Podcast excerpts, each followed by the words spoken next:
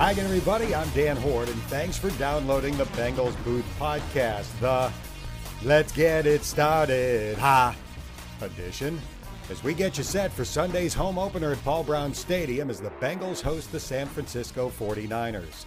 Coming up, you'll hear three conversations. First, I'll talk to my broadcast partner, Dave Lapham, as we look back at last week's encouraging yet ultimately disappointing one point loss at Seattle and look ahead to Sunday's game against the Niners. I'll also sit down with the number one graded center in the NFL after the opening week of the season, according to Pro Football Focus, Trey Hopkins. We'll discuss his play, who deserves the credit for dealing with the crowd noise in Seattle, and I'll offer him the opportunity to make a few extra bucks. And in this week's Know the Foe segment, we'll get the lowdown on the San Francisco 49ers from somebody who knew me when I had a full head of red hair. It was glorious, but that will not come up in our conversation. All of that is straight ahead, but first, here's a quick reminder that you can have the latest edition of this podcast delivered right to your phone, tablet, or computer by subscribing on iTunes, Stitcher, Google Play, Spotify, or Podbean. It's the greatest invention since the Rewatchables podcast. I love movies and I love podcasts. As a result, I have sampled a bunch of movie podcasts, including some that have been highly recommended. I have found them all disappointing until I tried the Rewatchables. It's a simple concept. The hosts go back and rewatch a movie that they all liked then discuss it. That's pretty much it. The hosts are interesting. They always have some great nuggets, and most importantly, they're really funny. So if you love movies, look up the Rewatchables podcast. Just pick out a movie that you like from the list of available episodes and give it a try. You will not be disappointed. Now let's get to football. So, how big is Sunday's home game against the San Francisco 49ers? Well, let's put it this way NFL teams that open the season 0 2 only make the playoffs 12.6% of the time. That's it. Nearly 9 out of 10 teams that start the season 0 2 don't make it. 1 and 1 teams, on the other hand, make it 41% of the time. And even if you think it's way too early to even think about the playoffs, then consider this all the enthusiasm and optimism generated by last week's showing at Seattle will be seriously dampened if the Bengals lose at home to a team that hasn't finished with a winning record in the last five years. Time to discuss all things Bengals with my broadcast partner, Dave Lapham. Lap through one week, Andy Dalton leads the NFL in passing yards with 418 but he is also tied for first in batted passes with four. Is that a relative lack of height? Is that too much push allowed by the offensive line? Or is it just bad luck? I think it's a combination. You know, in, in, in certain cases, Andy isn't the tallest quarterback in the world, so the push becomes more of an issue. Um, if you can, you know, see over guys and throw over guys with that height, it's it's a little bit easier. Sometimes you have to change your arm angle as a quarterback too. You have to change your arm slot, try to throw around guys. But like Jadeveon Clowney, if he gets close to you, it's like trying to throw around an octopus. I mean, the guy's got such a huge wingspan. It's really hard to get the ball around him. The one that Clowney got early in the game was set up nicely for big, big play. Who knows? Maybe even a scoring play. So you know, th- those are ones that are that are tough to take because it's like, man, it was perfectly set up, and a guy makes a makes a play like that. But a lot of times it, the, the defender's so close it's hard to change your arm angle and change the slot to get it around him and you just have to you just have to hope. Um, and then throwing in amongst these you know trees in the defensive line when you're not throwing screen passes just throwing the football he's had a couple of those you know batted down at the line of scrimmage. That's um, you know timing by a defensive lineman just getting his hand up in the throwing lane at just the absolute right time. The quarterback's already in his throwing motion you can't change it you know and he just happens to you know, stick his big paw in the right spot at the right time. So I think it is a combination of all things. Lap, the NFL's highest rated center, according to Pro Football Focus, after one week of the NFL season, is Trey Hopkins. He gave up one pressure in 49 pass blocking snaps, and he also had their highest run blocking grade. How about Trey? You know, I, I, I don't know where to begin with Trey Hopkins. You got to tip your cap to this guy because uh, think of how he got into the league. Undrafted free agent out of Texas. Um, Paul Alexander gave him an opportunity. He, he showed well at training camp, had injuries. You know, he had broken ankle, had other things to deal with. And uh, he just showed enough to, oh, we got to develop this guy. We put him on the practice squad, you know, and he's got long arms. He's got some, some potential. And the thing that you can't measure – you can measure brains, you can measure intellect, and he's off the charts in those categories, both in general and football wise. But you can't measure a guy's heart and his and his desire and want to. And Trey Hopkins plays very low key. You know, he's he's very cerebral, and he's um, you know he, he's not a rah rah guy. He's uh, but the dude wants to be the best. He competes, and he does it very quietly within his own realm. You know, Trey Hopkins wants to be better than anybody at, at, his craft, whatever it is, whether it's playing a musical instrument, which he can do. He can play multiple musical instruments, teaching kids. Um, you know, that, that says something about him for his off-season job, being a substitute teacher, you know, and uh, it, he's, he's just a very, very special guy. When you're, when your two line coaches that you work with on a daily basis immediately are impressed with you to the point where they call you a football savant, that's that's high, high cotton right there. That's big time praise. So, and I think the way that, that Trey Hopkins presents himself, personality wise, his teammates love him.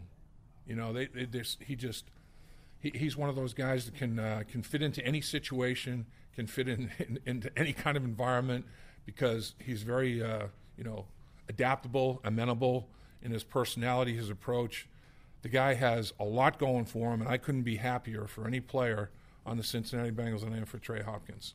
So that was the good news as far as the offensive line was concerned in week one. On the other hand, Pro Football Focus said Bobby Hart gave up six pressures and a sack, Andre Smith, five pressures and a sack. Michael Jordan and John Miller did not great, get great PFF grades. Now, just pointing out one thing in the system that does not take into account the quality of the opponent. And the Seattle Seahawks have an excellent defense. But what did you think overall of the line play? Well, I think two things. Quality of the opponent is, is a factor, and the fact that they threw it over 50 times, I think is a factor. You, you look at percentages, they were looking at just raw numbers. You know, um, the, I, I, I like sack per sack ratio per pass attempt.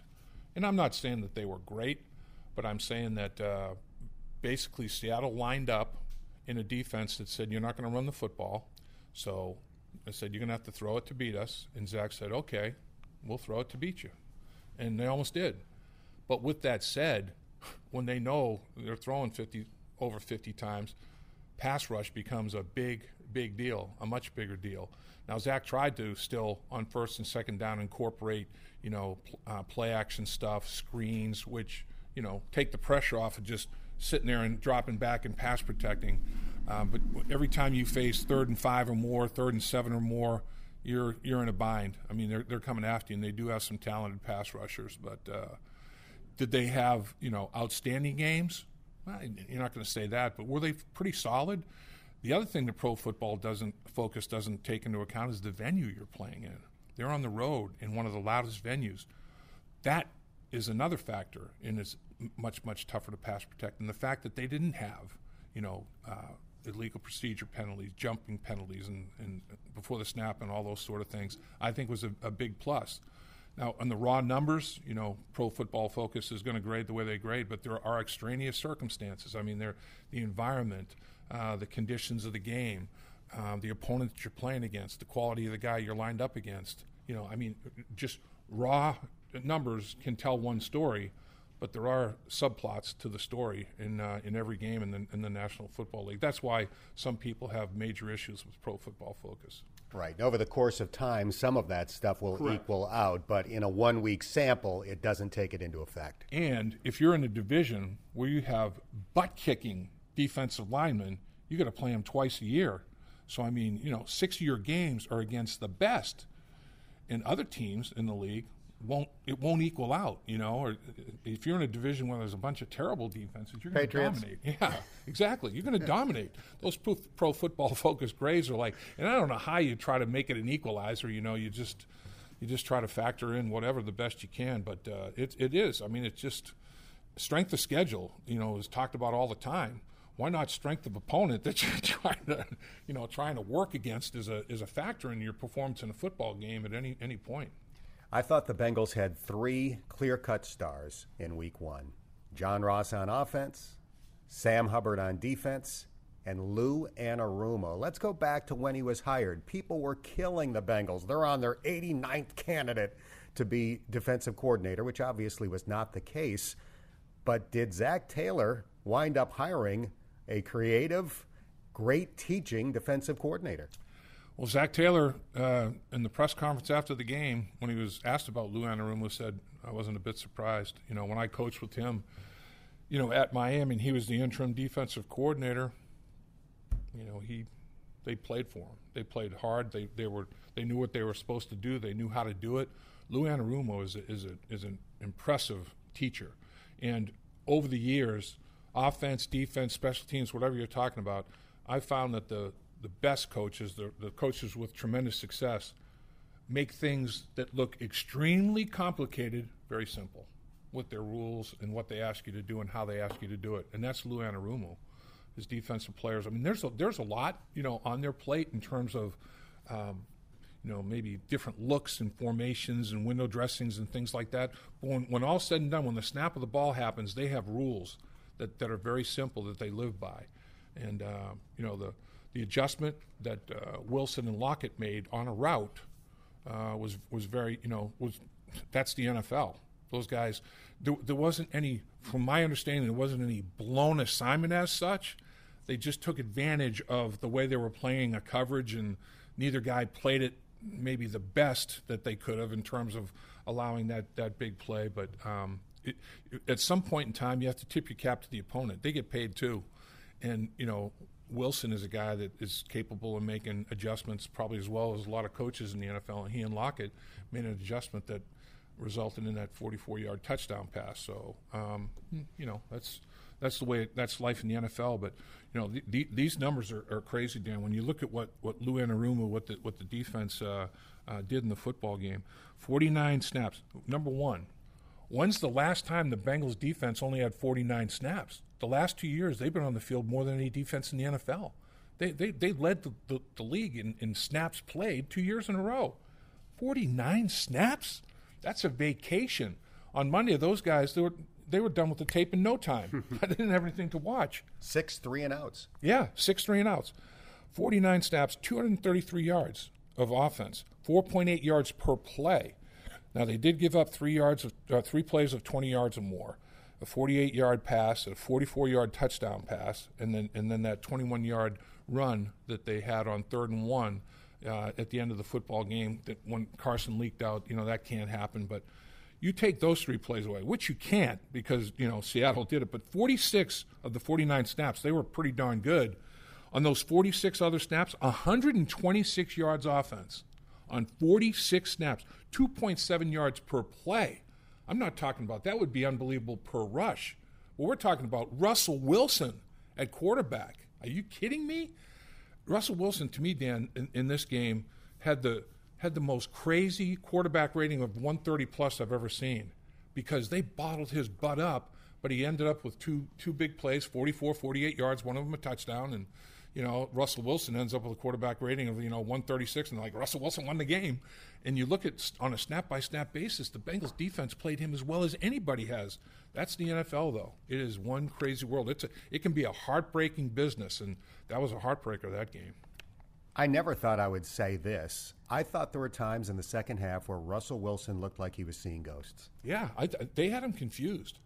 They had him I'm not sure if he was confused, maybe is too strong a word, but definitely hesitant. Yes. Hesitant for sure. I mean, he was not the, the, the, decisive Russell Wilson that you see. And, and, and the, the thing that they did so well, I thought, was we always talk, we were talking all week about you have to defend the second part of the play when he's off schedule and he's, you know, creating and extending and all that. They didn't even let him hardly get to that. They had him, that the, the five uh, men rush when they when they u- utilize that. The three inside guys, in my mind, should get as much credit as the edge rushers who got the sacks. You know, Sam Hubbard got a couple, And uh, Carlos Dunlap had one where Lou Anarumo matched him up on a tight end, butt kicker. You know, Dre Kirkpatrick, free runner, unblocked, sack. So Lou schemed a couple, but then you know you have Sam coming off the, but the three interior guys stayed in their lanes and got a push where Russell Wilson couldn't duck up underneath and you know do the magic that he does. So they, they did a great job of everybody stayed in their rush lanes and and had a team pass rush that ended up in multiple sacks. So I just thought that the, the the scheme was unbelievably sound. I thought the execution of the scheme was was extremely sound. I mean, those three interior pass rushers, they're they're not going to get any plaudits, but they did their job as well as Hubbard and Dunlap did. That's that's the way it works. If he has nowhere to go up b- between the tackles, the defensive ends are going to eat, and they ate. We've spent a lot of time talking about what Zach Taylor's offense might be able to do for Joe Mixon, and I think over the course of 16 games and hopefully more this year, Joe Mixon will wind up having great numbers. Maybe we should have spent more time talking about what Zach Taylor's offense can do for John Ross. Yeah, very true. And, and when you think about it, you know, John Ross did not have a whole lot of time to sync up with Andy Dalton obviously because of the hamstring issue. Now they they, they had they they worked together in the off season with OTAs and mini camps and things of that nature. But when John had that that hamstring issue and a walkthrough the very first day of training camp, you think, oh my God. But you know the numbers he put up. Um, he was he was targeted, I believe it was 12 times. He had seven catches. He should have had two more. Should have had nine catches for probably close to 200 yards or more. He could have had if he if he caught all the balls that uh, you know, a couple of drops. The the other three really didn't have a chance for, but th- this guy, his speed is, you know, almost incomparable. And the thing about him, he does have the quickness too. He he can make guys miss. He does have short space quickness. A lot of guys have short space quickness, and then can't stride it out. Some guys the opposite don't have you know have short space quickness. Or, you know the reverse. He has both. He, he has both. He can make a guy miss and then run away from you. Some guys c- can't do both of those things, um, and he's you know he's he's a capable route runner. So the thing that's interesting now, San Francisco, we got to we got to do something with this guy. Tyler Boyd, things tilted. I thought to Tyler Boyd a little bit in Seattle, and Ross took advantage. Now, you know what's going to happen. How are they going to tilt it? Are they going to tilt it equally? Some here to Boyd, some here to Ross. Wait till AJ Green comes back. When you think about all the all the things you do a laundry list of 12 things in that football game. If any one of 12 things maybe more had gone the other way the bengals win a one point game uh, that they, they lost by a point i should say. They win that game that they lost by a point. All they needed was two more points you know. And the number one on my list was if aj green could have played. But you can say that every team can say every week geez we're missing a great player. But they're missing their best offensive player in that football game. What would have happened if aj green john ross Tyler Boyd in that game together against Seattle. The way they decided to line up and stop the run. In my mind, the biggest reason that Pete Carroll did what he did is because A.J. Green wasn't in the game. He said, Your best pass threat is on the sidelines. I'm going to put the load the box up and say, Go ahead and beat us throwing the football with the guys remaining if you can. Almost pulled it off. But I think it's sound sound thought process by Pete Carroll. You know, you're missing your best weapon and uh, man, when he comes back, showing what the other two have shown they can do, we'll see. Let's talk about Sam Hubbard. He was in the game for 43 snaps, 10 tackles, two sacks, two other quarterback hits. Is Sam Hubbard a budding star? I think he is um, because of, I mean, he's talented physically, but he it's tenfold because of the way he goes. I mean, he plays so hard. When you watch him every snap in practice, he's going like like his hair's on fire, and that's the way he played in the football game. I thought one of the biggest tributes that I saw to uh, in the, in training camp to Sam Hubbard, Nick Eason um, said to a rookie defensive lineman. He pulled the rookie defensive lineman over to him and he said, "Look, if you want to make it in the National Football League, do what that guy's doing." He pointed to Sam Hubbard. He said, "Emulate him. Do everything he does." What he does in the classroom, what he does in the locker room, what he does in the football field. Do what that guy does. That's that speaks volumes when you when you have your coach, you know, buying in like that. And I think I think his teammates, his teammates respect it, and and he's starting to bring other guys with him. Other guys are starting to move and hustle like uh, Sam Hubbard is, and that's a, that's a contagious thing. The Bengals host the San Francisco 49ers this week, lap, led by quarterback Jimmy Garoppolo, who is 9 and 2 in 11 NFL starts, including a win last week at Tampa Bay. But he looked a little bit shaky coming back from ACL surgery. Are the Bengals catching Jimmy Garoppolo at a good time? You know, when you look at it, Dan, 11 starts. I mean, that's really virtually a first year quarterback. I mean, he's, you know, seven, this is seventh year, I think it is, or sixth year, or something like that. Jimmy G's been around a while, but of course he was the backup to Tom Brady forever, so you're not going to get any snaps over there. He's just over 800 snaps in his career as a starting quarterback. So he's just scratching the surface. He had that 5 0 run and got a ton of money, you know, because of that. But I think you know I, I know they, they like him in close games. They're uh, four and zero oh, or three and zero oh with him in games that they've won by four points or less, and they're one and nine without him in the same situation, games four points or less. So they, they believe in him, you know, as a quarterback, and I think he is a you know an excellent quarterback. But I, I'll tell you what, if Lou Anarumo comes up with something uh, similar to what he came up with to, to frustrate Russell Wilson, I think Jimmy Garoppolo can be had in terms of you know now you see me now you don't. Now, that's not really what you're looking at, and I think it's going to be interesting to see what Lou does. What the next step when you do something like he did in Seattle, you have to have step two, step three, step four because they have tape on it now. Obviously, you can't do the same thing. You're going to have to tweak it and fine tune it, and that's what the 49ers are trying to figure out now for Jimmy G. They use the fullback more than any other NFL team. That used to be the norm. Now most teams don't even carry one because it's unusual. How much of a problem does it present? Yeah, it's you, you, do have to you do have to factor it in. It's it's the West Coast offense, you know, and the West Coast offense throws to the fullback. You know, I remember the first time we faked the ball to the fullback, and then threw it to him. Defenses couldn't believe it. You know, it's like okay, well, it's a fake to him, so you know we're gonna we don't have to worry about him. Well, shoot, he's a receiver, and uh, the fullback plays a big role in the West Coast uh, style of things. And Shanahan, I think, is a big believer, you know, in, in the West Coast offense. And uh, yeah, it, it, does. It changes. It changes your approach, how you handle how you handle uh, you know the running game. We'll see what kind of adjustments Lou Anarumo makes in terms of personnel configurations, formations, all those all those sorts of things. And the other thing that uh, Anarumo has to concern himself with is Kyle Shanahan is, is regarded, and rightfully so, as one of the best in the league at, at uh, getting separation for players because of scheme, not because of physical ability. He schemes up guys that are just wide open, and he finds he finds weaknesses in defensive coverages that he utilizes. And it's not like guys are blowing assignments. He just finds – uh, you know zones areas to take advantage of by film study and and run uh, a route combination accordingly. He's very very clever with that.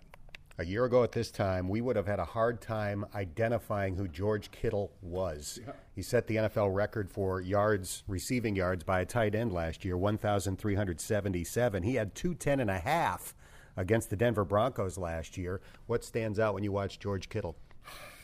I, I, like his chips. Oh no, that's Kettle. But Kittle, Kittle, Kittle is. I mean, the, the guy. Uh, here's a fifth round pick out of Iowa that has just. I mean, and the, the thing that impressed me the most, he had more receiving yards than any tight end in NFL history, like you said. Three different quarterbacks, three different quarterbacks throwing in the football. That's not. That's not. You know, the easiest thing to do. But the one thing that you uh, you realize is every single one of them said, "I got to find that guy." George Kittle became the primary, no matter who the quarterback was in the progression. Kittle was like, eh, and and Kyle Shanahan realized what he had with Kittle, and he became a focal point in the progression of the routes. So, um, yeah, he's he's somebody you know that in the, the, tight ends that are in the league now they're they're too big for defensive backs. You know they have too big a catching radius, too big a body. They can win the contested catches, and they're too fast for linebackers. So Kittle Kittle falls into that department, and uh, you know you're to have to a lot of a lot of teams bracket him. They'll bracket him with a with a linebacker and a safety, a you know a corner and a linebacker. If it's if it's nickel package, even, they'll detach him and they'll they'll uh, you know have two defensive backs on him. You know from time to time, Kittle's a guy that you have to look where he is in the formation and account for him. There's no question about it.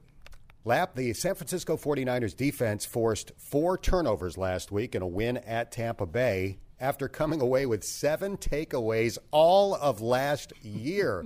As a team, they had two interceptions all year last year. They had two pick sixes off Jameis Winston last week. How good is this 49ers D? Uh, it's a heck of a lot better, I think. Last year, Dan, as you as you mentioned, they had two interceptions, uh, dead last in the league, 55 return yards, tied for worst in the league. In week one, they had three interceptions. Two of them were pick sixes for 57 yards. They already returned interceptions for more yards than they did, you know, all of last season. Richard Sherman had one. Uh, that that's you know that's not a surprise, but I think it starts up front. You know, they traded they traded for Dee Ford. Um, they've got Armstead. Buckner had 12 sacks last year. They draft Nick Bosa. So they've got guys that can pressure the quarterback, and, and that's where it starts. Um, Witherspoon, one the, each cornerback had a pick six. Sherman had one. Witherspoon had one. So I, I, think it starts with good pressure, and Jameis Winston has a propensity to throw him. Let's face it. I mean, he is he's the pick six king. I think Andy Dalton will take better care of the football, particularly you know at home. Although Winston was at home, and uh, everybody's tearing their hair out, I'm sure, in Tampa Bay. But I, I th- this defense is, is something to you know concern yourself with. You have to uh, you know be very careful with the football, but you don't want to um, get get to the point where you're afraid to take a chance on a big play. But you want to try to make the big play and avoid the big mistake. That's for sure. Let's wrap up with your keys to the game. Keys to the game. Well, first first key is the number 15 and that's because the Bengals left 15 points on the on the on the field in the red zone. They were 0 for 3 in the red zone. They were 0 for 1 in goal to go situations. Um, they had two field goals and Andy Dalton's fumble. So that's uh, 21 potential points, and they get six of them. The other side of it, you know, Seattle was two for two. They had 14 points possible, and they got them all. And they were one uh, one for one in the in the first and goal situation. So in the con- compressed, condensed field, they they made more plays. They were more physical. They got it done. The Bengals have to do a better job in the red zone. And uh, minus two is another key, and that's what the Bengals were in the turnover differential. Although the last turnover wasn't, they called a fumble on Andy Dalton that was bogus. That was an incomplete pass, but they were still minus in the in the turnover department. And um, you know they only had one takeaway. San Francisco four takes, two gives. Two of their takes were pick sixes. Two, two uh, three of the four takes were interceptions, two were pick sixes. Last year they had two interceptions on the season.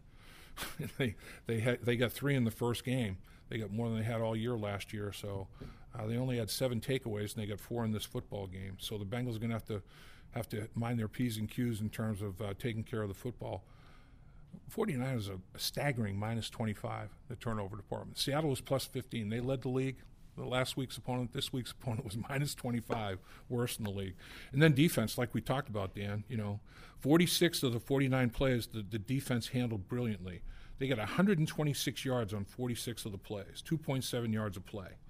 Lou Anarumo did a great job of mixing five defensive linemen, six DBs, three of them sometimes were safeties. You know, they had a 48 yard and 44 yard pass plays, the 40 40 yarder for a touchdown. Third and one, Carson squeaked out for 21 yards, but you can't take those three plays away. But 46 plays to hold an NFL offense run by Russell Wilson to 2.7 yards a play, that dog will hunt, man. They're going to win football games. They keep doing that. The website Pro Football Focus, which is based in downtown Cincinnati, grades every NFL player on every play in every game. And each week, they come out with a team of the week made up of the highest graded players at every position. Four Bengals made it in week one. Let's start with Sam Hubbard, who had two sacks, two additional quarterback hits, and finished with 10 tackles. He was the only defensive lineman in the NFL with double digit tackles in week one. Geno Atkins also made it as one of two interior defensive linemen, along with Grady Jarrett of the Falcons, although it's interesting to note that Andrew Billings of the Bengals got an even higher grade than Atkins. The fact that Geno is in for twice as many snaps as Billings probably explains why Atkins made the team of the week instead of his Bengals teammate. Punter Kevin Huber also made it. The hang time on Kevin's four punts averaged 4.51 seconds. The final Bengals player on the team of the week was a surprise, center Trey Hopkins. According to Pro Football Focus, he only allowed one hurry in 59 pass blocking snaps and also had the highest grade of any center on run blocking plays. I talked to Trey about that and much more. We're in the locker room with Bengals center Trey Hopkins, the number one ranked center in the NFL after one week, according to Pro Football Focus. I assume you saw that. What was your reaction? Uh, yeah, I got I got a couple of phone calls from people. Um, it, it, it, was shocking. I mean, I felt like I played a, a pretty good game. Um, let other people notice, but you know, it's one of those things where to be to be said that you did so great and know exactly what you had to fix is like it's like there's still so much room for improvement. So that's kind of what you have to look forward to. You can't can't take the cheese, as they, as they say. you know. Are you your own harshest critic? Oh, 100 percent. 100%. And I think I think that's most guys in this locker room. I, I think that's what gets you to this level is being your harshest critic. Because people are going to pat you on the back all the time, but you you have to realize that it's it's a lot of football. That's you play. 15 more regular season games, and I mean you, you have to be you have to be improving each and every week. You can't you can't fall back and say, okay, I had a pretty good game, so let, so I must have reached it. No, it's, it's been one week, and there was so much more to fix in that game. You know. We're talking to Trey Hopkins. Let's talk about how you guys handled the noise in Seattle because there were no false starts, and I think someday my hearing loss will be traced to that game. It was so loud. Who deserves the credit? I think everybody. I, re- I really do. I think starting with Coach, which uh, Coach Taylor and Coach Turner. I mean, since since we showed up in OTAs, we've been working that snap count, even not even having to use it, but each and every day walking to that O line room with Coach Turner, just going through the snap counts, hammering the snap counts at the beginning of each and every meeting. So it's it's really everybody on the offense is putting a lot of time on just nailing down the snap count. That's that's one big advantage we have, and we have to take full advantage of it. And you didn't do the same thing every time, which I found interesting. Yeah, yeah, that's that's another part of it. We have to we have to be able to use multiple things because again, you can't let a defense tee off on you and get into the same rhythm as you. You have to use it as an advantage talking to Trey Hopkins. Over the last few years, you've started at left guard, right guard, and center. What's the hardest thing about moving from spot to spot to spot? I, I, don't. I don't think there's there's one hardest thing. It's it's kind of just a mindset you have to have of okay, I have to be, or I guess you could say hard thing. You just have to be ready to play all the spots. I guess is the thing. You can't ever just focus in and be like, okay, when coach is giving out notes in the meeting, I can't just only write down left guard notes or only write down right guard. You have to know each and every person's responsibility and the, the corrections that they might get, and you're not even playing that position just because you never know when you'll get thrown into a different a different spot and you're expected to perform well. When you showed up for the off-season program with a new coaching staff, did you go into it with a mindset that the slate is clean, the best man will win the job? Um, I mean, I think you always hear that, and I think you hear that each and every year. Um, but I mean, this is the first year I guess we actually kind of saw it, and um, and my, my mindset coming into the off season, uh, coming from off season, was just the same one I have every year. Is I mean, I put in the work during the off season during the months that we were off, and now it's just it's just up to me to just put it all out there and let the chips fall where they may. And and, and this year they they feel in my favor, and just got to take advantage of it. Let's talk a little bit about the 49ers. They traded for Dee Ford. Mm. They drafted Nick Bosa second overall. They've got DeForest Buckner in the middle who had 12 sacks last year.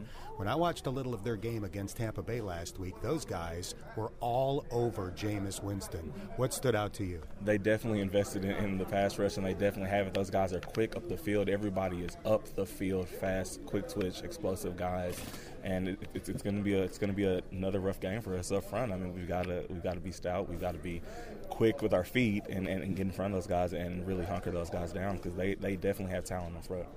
I got the sense before the Seattle game that you guys were really confident now I wonder, based on how you dominated statistically, if that confidence becomes belief that this team is as good as you were hoping it might be.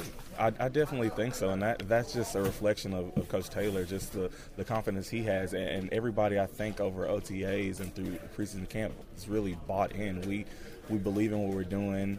We've seen the success of it, and, and, we and we expect success, and we're also willing and, and able and eager to put in the work to ensure the success. I think is the biggest thing and and so uh, you know I'm excited to see what this year brings for us. I think it'll be some great things. Last thing, were you really a substitute teacher in the off season? yeah, um, yeah, I was in um, Ohio, Ohio, Preparatory School off of Colerain, uh, Southwest Ohio Prep. Um, taught math and science for the month of January, so that was that was a cool experience just being with some some middle schoolers. Yeah. Did you tell the guys or kids that you're an NFL player? did you let them figure it out? Yeah, they knew it, and I just I just don't think some of them. I'm pretty sure just didn't believe me at first until some of the ba- the basketball kids came in and, and were like, "Yeah, we went and looked you up," and then everybody started to believe me, and it, it became a, a, a little bit more of a thing. But yeah, I, I, let them know day one. But it's one of those things where you don't listen to the substitute teacher when they're introducing themselves on day one. I don't expect to be any different now. But but I had a great time. I had a great time. I love the school. I love the faculty and the experience. And I'm just really grateful for the principal there, Principal Best, um, for giving me the opportunity.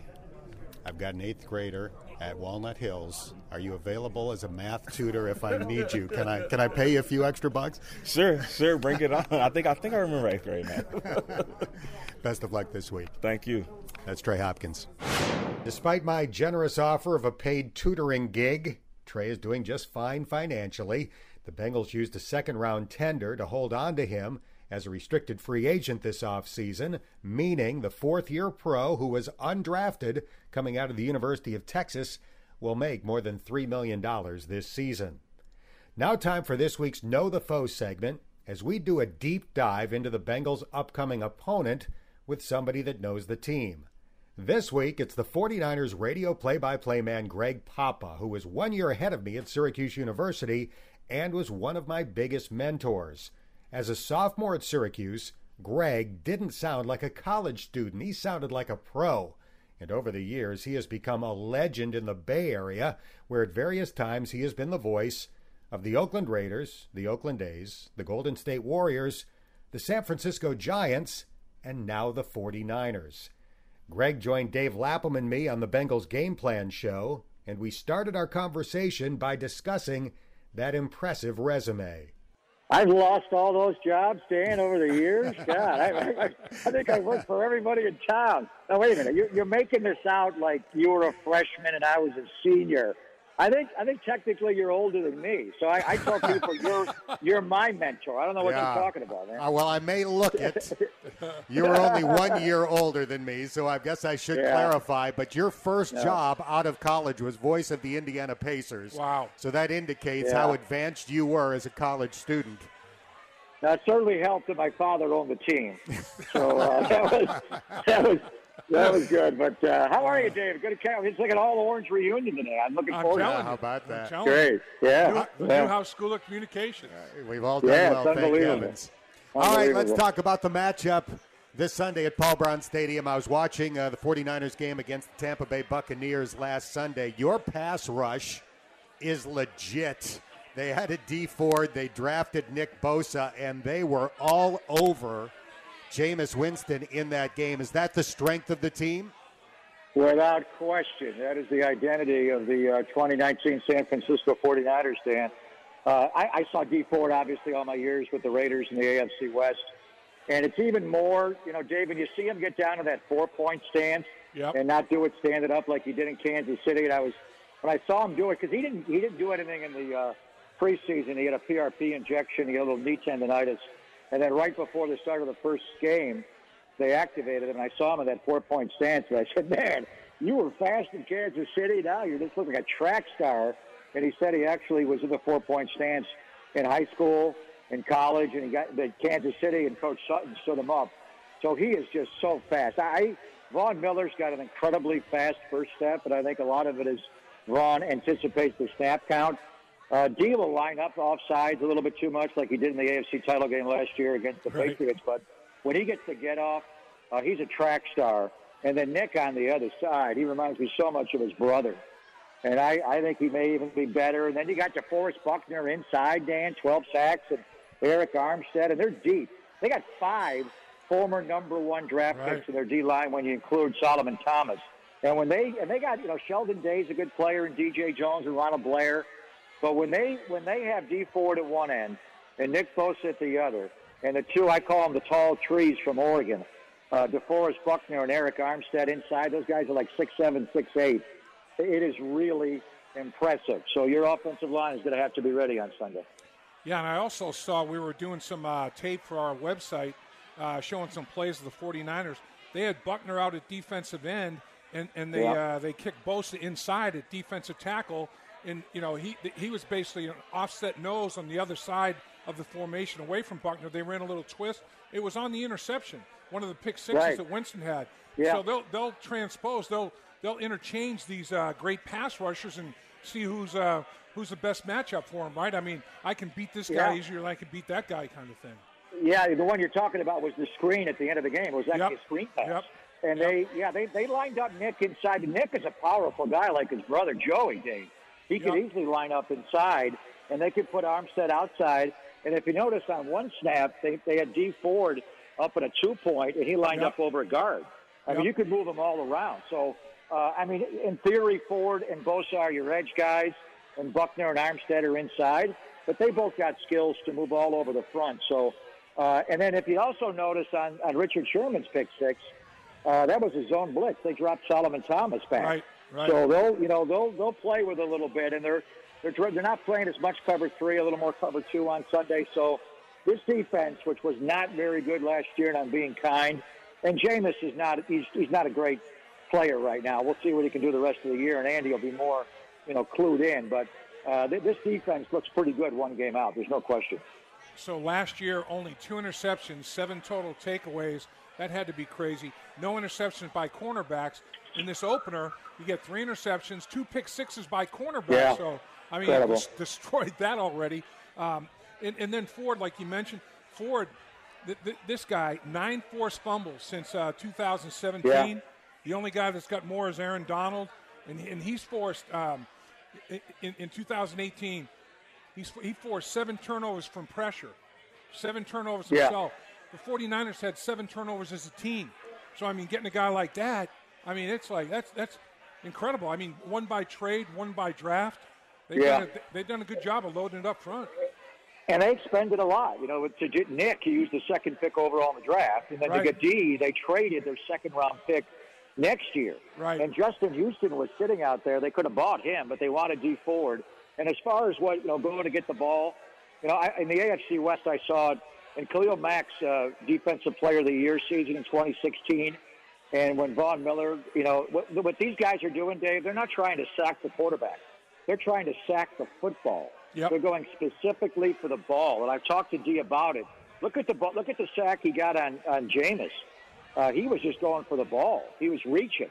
So if you don't put two hands on the ball, you know they're going to go get the ball because when they, you know, you want the sack, but the ultimate thing is the hat trick, the strip sack. And if you force the fumble right out of the quarterback's hands, you got two there, and then you want to go recover the fumble and get the hat trick. Yep. Great radio voice of the 49ers. Greg Papa is our guest. Let's talk about Jimmy Garoppolo. All he does is win 9 and 2 and 11 NFL starts, but he didn't look great last week. 166 passing yards in the game. Is it just rust and dust as he comes back from the torn ACL? Yes, I think his rhythm is totally off, and he's just not played a lot of football. Dan, he only had ten starts coming into the year. He had those two in New England. It really was one and a half. He played so well. He was supposed to play four when Brady got popped for the you know bogus deflate gate, but he had a great first game. Came back and beat Arizona on the road on that Sunday night, and then he had an amazing game against Miami. But he held the ball too long one play, and Kiko Alonso lit him up, and he hurt his shoulder, and he lost that job. Brissett took over. And then he had the five starts here at the end of 17 when they traded for him. But that, that year, they kind of just uh, simplified the offense and kind of let him run what he could run. It wasn't a full game plan. And then last year, he got hurt, you know, week three in Kansas City at the end. So he's just not played enough uh, during the off season because he had the, the, uh, the surgery on the knee in early October. They didn't clear him. He was just doing seven on seven. He didn't really get, you know, 11 on 11 until training camp. And he had the one bad preseason game in Denver. He bounced back and played a good half in Kansas City. But there's going to be a point where he's going to get his rhythm.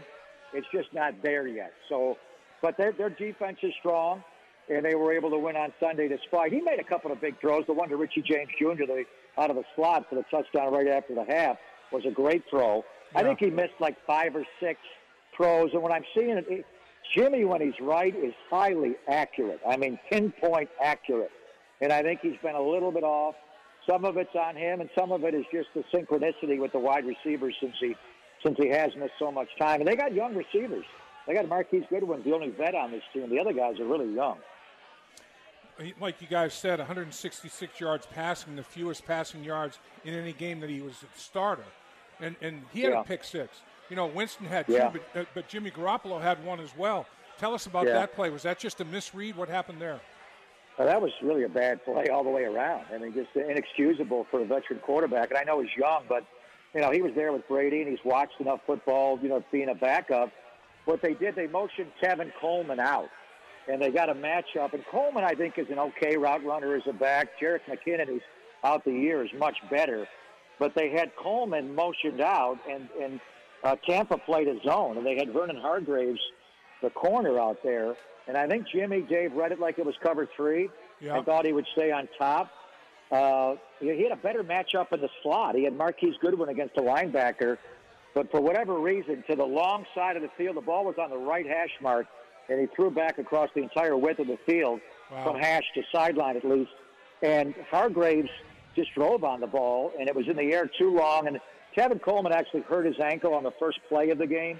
When you watch it, I think a, you know a, a more experienced wide receiver, or even Tevin, if he's fully healthy, would have gotten back and broken that ball up. But he he was late to transition, and Right. Hargreaves just picked it. It was a bad play. I mean, it was a really bad play. But uh, Jimmy was able to bounce back after that and make enough throws to win the game. Yeah. Couple more questions for the voice of the 49ers, Greg Papa. Greg, we're at a sports bar here in Cincinnati, Game On Sports Bar. We got a couple hundred people with us probably. A year ago at this time, there's not a person in this room that had ever heard of George Kittle. And now he might be the best tight end in the NFL. How did that happen? Uh, well, his rookie year, he had a lot of injuries, and he just played through. I mean, from head to toe, he had everything, and his numbers were modest. And then at the end of the year, Dan, John Lynch, the GM, and Kyle Shanahan, the head coach, challenged him, and he responded.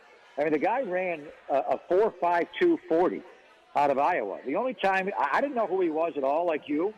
Uh, and I was watching C.J. Beathard after the 49ers drafted Beathard in the third round that year and I knew they drafted Kittle, so I mean, I'm watching the quarterback. I'll take a look at the tight end, and he is just mauling people as an inline wide Yeah. blocker. I mean, Yeah. he's just trucking people.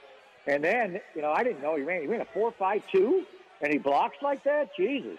And he's just. He, I I don't know how if you, if you heard interviews with him, but he is a trip. He's a little bit like Gronk, but younger. He's a lot of fun.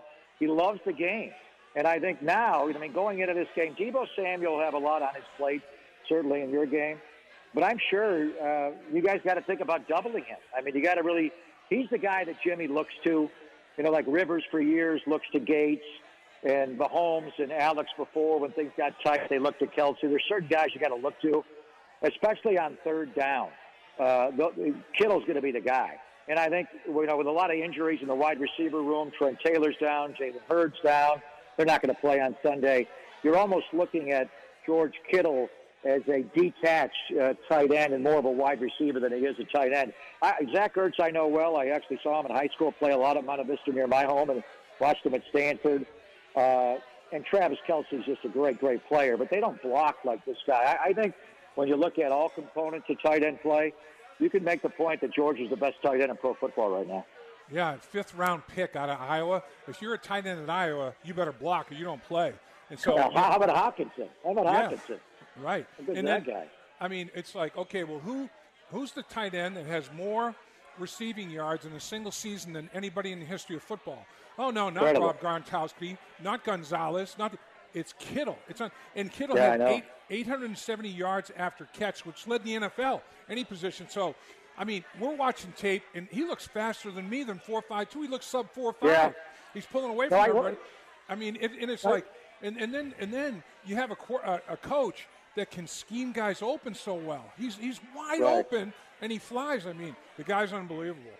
Well, his dad had Shannon Sharpe in, in Denver. I mean, they know how to scheme. You know how this thing works. It's an outside zone and all the complementary movement off of it, and they're constantly dragging tight ends. Yep. But with George, he doesn't necessarily be the first read.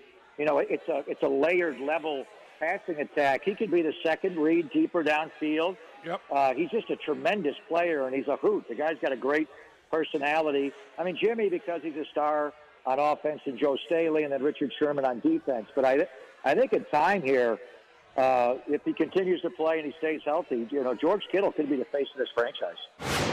And just for the record, Greg's father did not own the Indiana Pacers. He got that job right out of college by being that good. That's going to do it for this episode of the podcast. If you haven't done so already, don't forget to subscribe on iTunes, Stitcher, Google Play, Spotify, or Podbean. And if you have a minute, please give it a rating or share a comment. Five star ratings help more Bengals fans find this podcast. I'm Dan Hoard, and thank you for listening to the Bengals Booth Podcast.